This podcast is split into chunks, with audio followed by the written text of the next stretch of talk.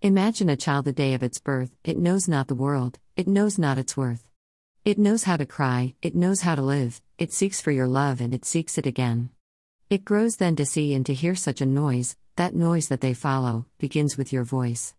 They see not too much as yet they will focus, for tomorrow brings happiness, learning, and closeness. They crave for your love and comfort and food, for it's you who is God in their world full of good. To come in the world through darkness and fear, they develop a light from whence you are near. To you they are precious, fragile, and new, to them you are a question, a God, and a truth. To grow in your sight they change in a race, a race against time, but at their own pace. They capture the world in the palm of their hands, and just like a song, their heart makes you dance. For a child so innocent they fear not the world, their bravery spreads its wings like a bird.